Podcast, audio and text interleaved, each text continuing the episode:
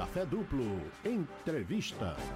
Bom dia, Sérgio. Você já sabe, né? A gente já começa aqui com uma pergunta. Eu quero que você explique pra gente o que é que a gente pode chamar de cultura do estupro. Bom dia, Letícia. Bom dia, ouvintes. Olha, o que podemos chamar de cultura do estupro é exatamente esse conjunto de pensamentos e ações em que vai haver uma inversão dos valores, onde a vítima é que vai ser colocada como a culpada de acontecer o ato. Isso a gente é bastante comum, a gente é, ouve muitas vezes isso, que quando uma mulher coloca um vestido curto, por exemplo, as pessoas dizem, bom, ela está provocando isso, ela está querendo sexo, ela está se colocando à disposição para ser então assediada. E muitas vezes também após o, o ato de estupro, as pessoas também dizem, por que, que ela estava andando naquele lugar? Por que, que ela foi fazer ali? Por que, que ela está ali? Por que, que ela conversa? Por que isso? Por que aquilo? Sempre colocando para a vítima a culpa. Então, a culpabilização da vítima é exatamente isso que vai é, colocar a cultura do estupro à tona. O pior é porque vai naturalizar esse tipo de ação. Ou seja, é uma coisa natural que vai acontecer mesmo, que é aceita pela sociedade e que a mulher não deve, então, fazer certos tipos de, de comentários ou certos tipos de uso de vestimenta ou, ou certas ações porque isso vai acontecer, é algo, é um fato da vida. A manutenção desse pensamento é que é a cultura é, do estupro. E a maioria das pessoas, elas concordam, né, que a sociedade é machista, mas poucas se consideram machistas, né? Quais são os comportamentos comuns do cotidiano que a gente pode identificar como machistas?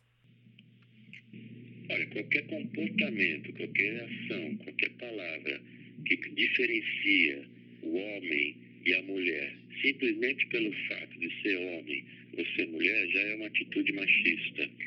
Isso está muito colocado, arraigado na sociedade desde muito tempo.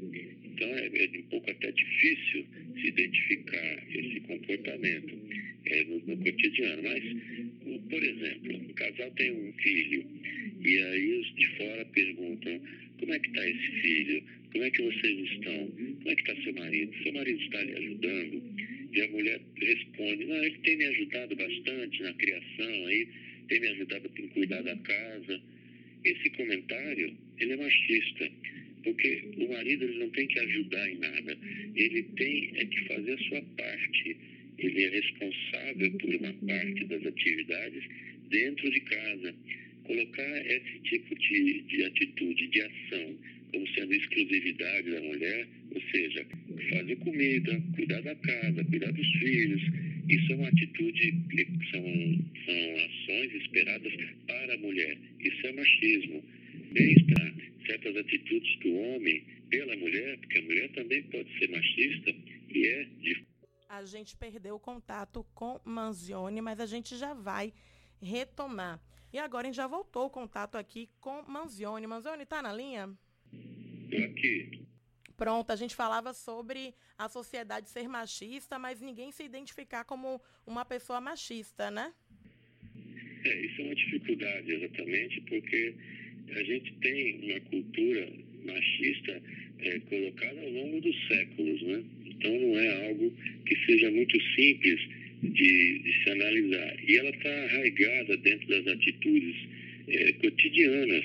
Então, é, como eu estava dizendo, tem várias atitudes que são colocadas, inclusive pela mulher.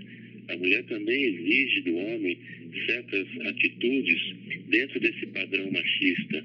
Exige também, e o homem e a mulher se acabam se exigindo, ter um, um certo tipo de comportamento mais agressivo, mais assertivo. O homem sempre sabe o caminho certo para seguir, o homem é o que toma atitude, ele sabe o que está fazendo esse tipo de, de colocação é machista, de fato, porque o homem nem sempre sabe para onde está indo, nem sempre tem essa segurança toda, mas ele é criado de uma forma que tem que suprimir a manifestação dos sentimentos porque mostrar sentimentos é como se mostrar fragilidade, é como mostrar fracasso, e os homens não choram, os homens não podem errar, os homens não podem fracassar, os homens são fortes.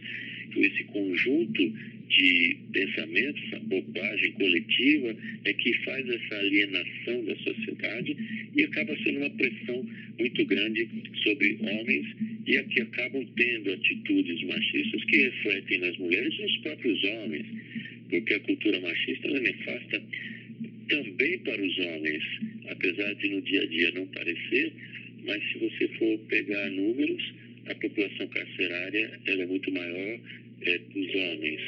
Os acidentes de trânsito eles são muito maiores com homens dirigindo.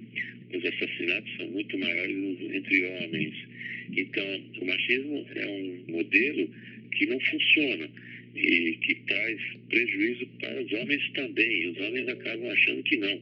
É só a gente pegar os números e ver isso. Então, por isso que é muito difícil a gente analisar ah, esse machismo que está velado. É como o racismo, é que também as pessoas dizem que não são racistas, ou então que não tem nenhum preconceito, porque é muito estrutural. E isso realmente é bastante difícil de ser visto. Mas a gente tem que sempre alertar isso, a gente tem que levantar esse tema sempre, para que as pessoas comecem a, a, a se, se, enxergar nisso e dizer, poxa, então quer dizer que esse tipo de atitude é machista eu não tinha nem percebido. É isso que a gente tem que fazer, esclarecer cada vez mais e começar a educar, não educar as meninas a, a, a se defenderem dos ataques, mas a gente precisa educar os meninos a não atacar. E isso é, é uma mudança de paradigma importante e necessária para que a gente possa ter uma, uma sociedade acolhedora de todos. Né? Sérgio, como a gente já comentava aqui, essa sociedade ela traz um peso muito grande para mulheres, né? Além dessa questão toda de, da, da cobrança dela ter o corpo perfeito, de ser uma mulher dedicada à cozinha, à casa, a ser mãe, ao marido e tudo isso, o medo da violência como que as mulheres podem levar uma vida com leveza, sem se amedrontar e também trazendo para aquelas que já passaram por situações traumáticas de abuso, como lidar com essas situações e viver né, tranquilamente. Essa pergunta que você está fazendo é muito importante, porque de fato existe essa cobrança coletiva e sempre voltava para a mulher. A mulher tem que ter um corpo perfeito, mas o homem pode ter uma barriga grande, que não tem problema nenhum. A mulher tem que ter um cabelo maravilhoso, tem que estar sempre maquiada, pintada, cheirosa, e o homem não precisa ter nem cabelo, e se tiver um cabelo, ele pode estar despenteado, que é só, é, ele é excêntrico, é a maneira como ele se coloca, e até charmoso as pessoas veem isso, mas a mulher não pode ter isso. Essa cobrança extremamente grande é um peso enorme, além daquele, daquelas outras coisas que a gente está falando aí. Tem que ser delicado. O homem não pode ser delicado. Se eu disser aqui que o homem tem que ser delicado, a interpretação disso vai ser uma interpretação machista. Porque vai colocar o homem e dizer assim, não, mas o homem pode ser delicado. Delicado só pode ser a mulher. Ou seja, o homem não pode ser inferior porque delicado, é, sensível, é considerado como algo inferior e, portanto, ligado às mulheres. Isso é coisa machista. Então, esse peso é extremamente grande, é difícil de conviver realmente na sociedade. As mulheres acabam tendo que desenvolver certos mecanismos de defesa para poder sobreviver sem, sem pequenas violências, não estou falando só de uma violência extrema como estupro, mas das violências menores, aquela famosa cantada que não é cantada, é do assédio moral, é do assédio sexual, são esses, tipos de comentários eh, que estão sempre rodeando. Essa é uma coisa complicada. Tem que se levar em frente, sim, sem ter medo, e quanto mais a gente esclarecer, quanto mais a gente falar, as coisas vão ficando mais suaves. A gente não pode, de fato, se amedrontar diante de nenhuma situação. Agora, infelizmente, diante da sociedade que está estabelecida, a mulher tem que se proteger, sim. E não adianta só o discurso. O discurso vem, de um lado, fortalecendo e desmontando a cultura machista, mas de outro lado tem que se proteger. Então, eu recomendo que as mulheres aprendam defesa pessoal, as mulheres tenham aí algo que possam se defender de fato, porque a sociedade ela existe é, de uma forma violenta. A gente não pode negar isso, porque a gente negar alguma coisa não faz essa coisa sumir, né? E para as mulheres que passaram por algum tipo de abuso, é necessário, primeiramente, que o Estado tenha um acolhimento decente para as pessoas, digno para essas mulheres, que o Estado, de fato, possa compreender que a violência que essa mulher está sofrendo é algo extremamente grave e que precisa ser cuidado por essa sociedade e que não adianta só ter uma estrutura como nós temos no Brasil, muito boa na teoria, muito boa no papel, mas na prática não funciona. Ela não traz a eficácia necessária, ela não acolhe da maneira mais abrangente possível essas mulheres que, que sofrem diariamente algum tipo de violência. O Brasil é um país violento, nós temos um homicídio, um assassinato a cada 10 minutos. É, é, de, é uma sociedade que convive com essa violência de forma naturalizada. Eu acabei de falar que a gente tem um assassinato a cada 10 minutos, as pessoas ficam indignadas e daqui 10 minutos ninguém vai lembrar mais disso, porque isso fica naturalizado. Então, para as mulheres que passaram por esse trauma, a gente tem que continuar reforçando a importância e que o Estado tem que ser o primeiro elemento a acolher estas mulheres.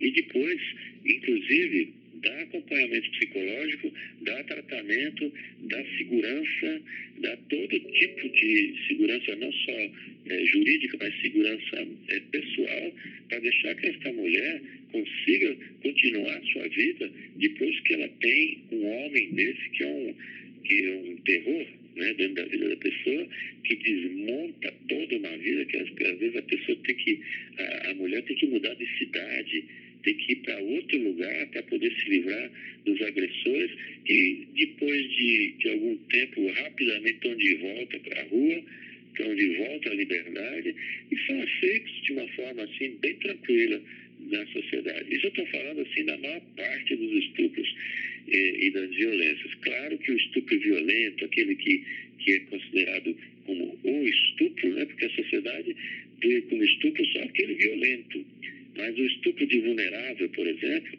a mulher que bebeu um pouco mais, a pessoa que tem deficiência, esse tipo de, de estupro, ou menor, menor de idade, de menor de 14 anos, tudo isso é estupro. E hoje não é só a questão de penetração, não. Sexo oral também é, é estupro, também é sexo, apesar de o Robinho outro dia ter dito que, que sexo oral não é isso não é sexo. Quer dizer, existe uma ignorância muito grande porque a gente não fala desses assuntos. Então, existe uma ignorância grande. E a ignorância é a mãe de qualquer preconceito. E, portanto, a gente tem que falar sempre e não só falar, nós temos que agir. Porque falar é bom e qualquer ideia, por mais excelente e brilhante que seja, ela só é boa quando colocada em prática. Manzioni, para ela encontrar, é só jogar Sérgio Manzoni no Google, arroba Manzoni nas redes sociais, né? Esse é um bom começo. Então, ir direto para o meu site, que é o www.sergiomanzioni.com.br. Manzioni é M-A-N-Z-I-O-N-E. Eu sempre estou convidando as pessoas a fazer uma visita no meu site.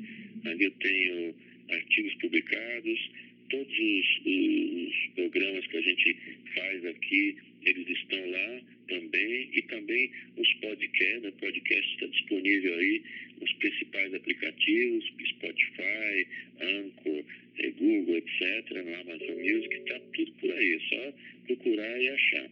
E também eu quero agradecer sempre a participação aqui nas quartas-feiras e deixar como última colocação a seguinte frase: denuncie, ligue 180 e denuncie, mesmo que seja anonimamente, não deixe a violência ser uma coisa natural. Aconteceu com você, aconteceu com o vizinho, aconteceu seja lá com quem for, ligue 180 e denuncie.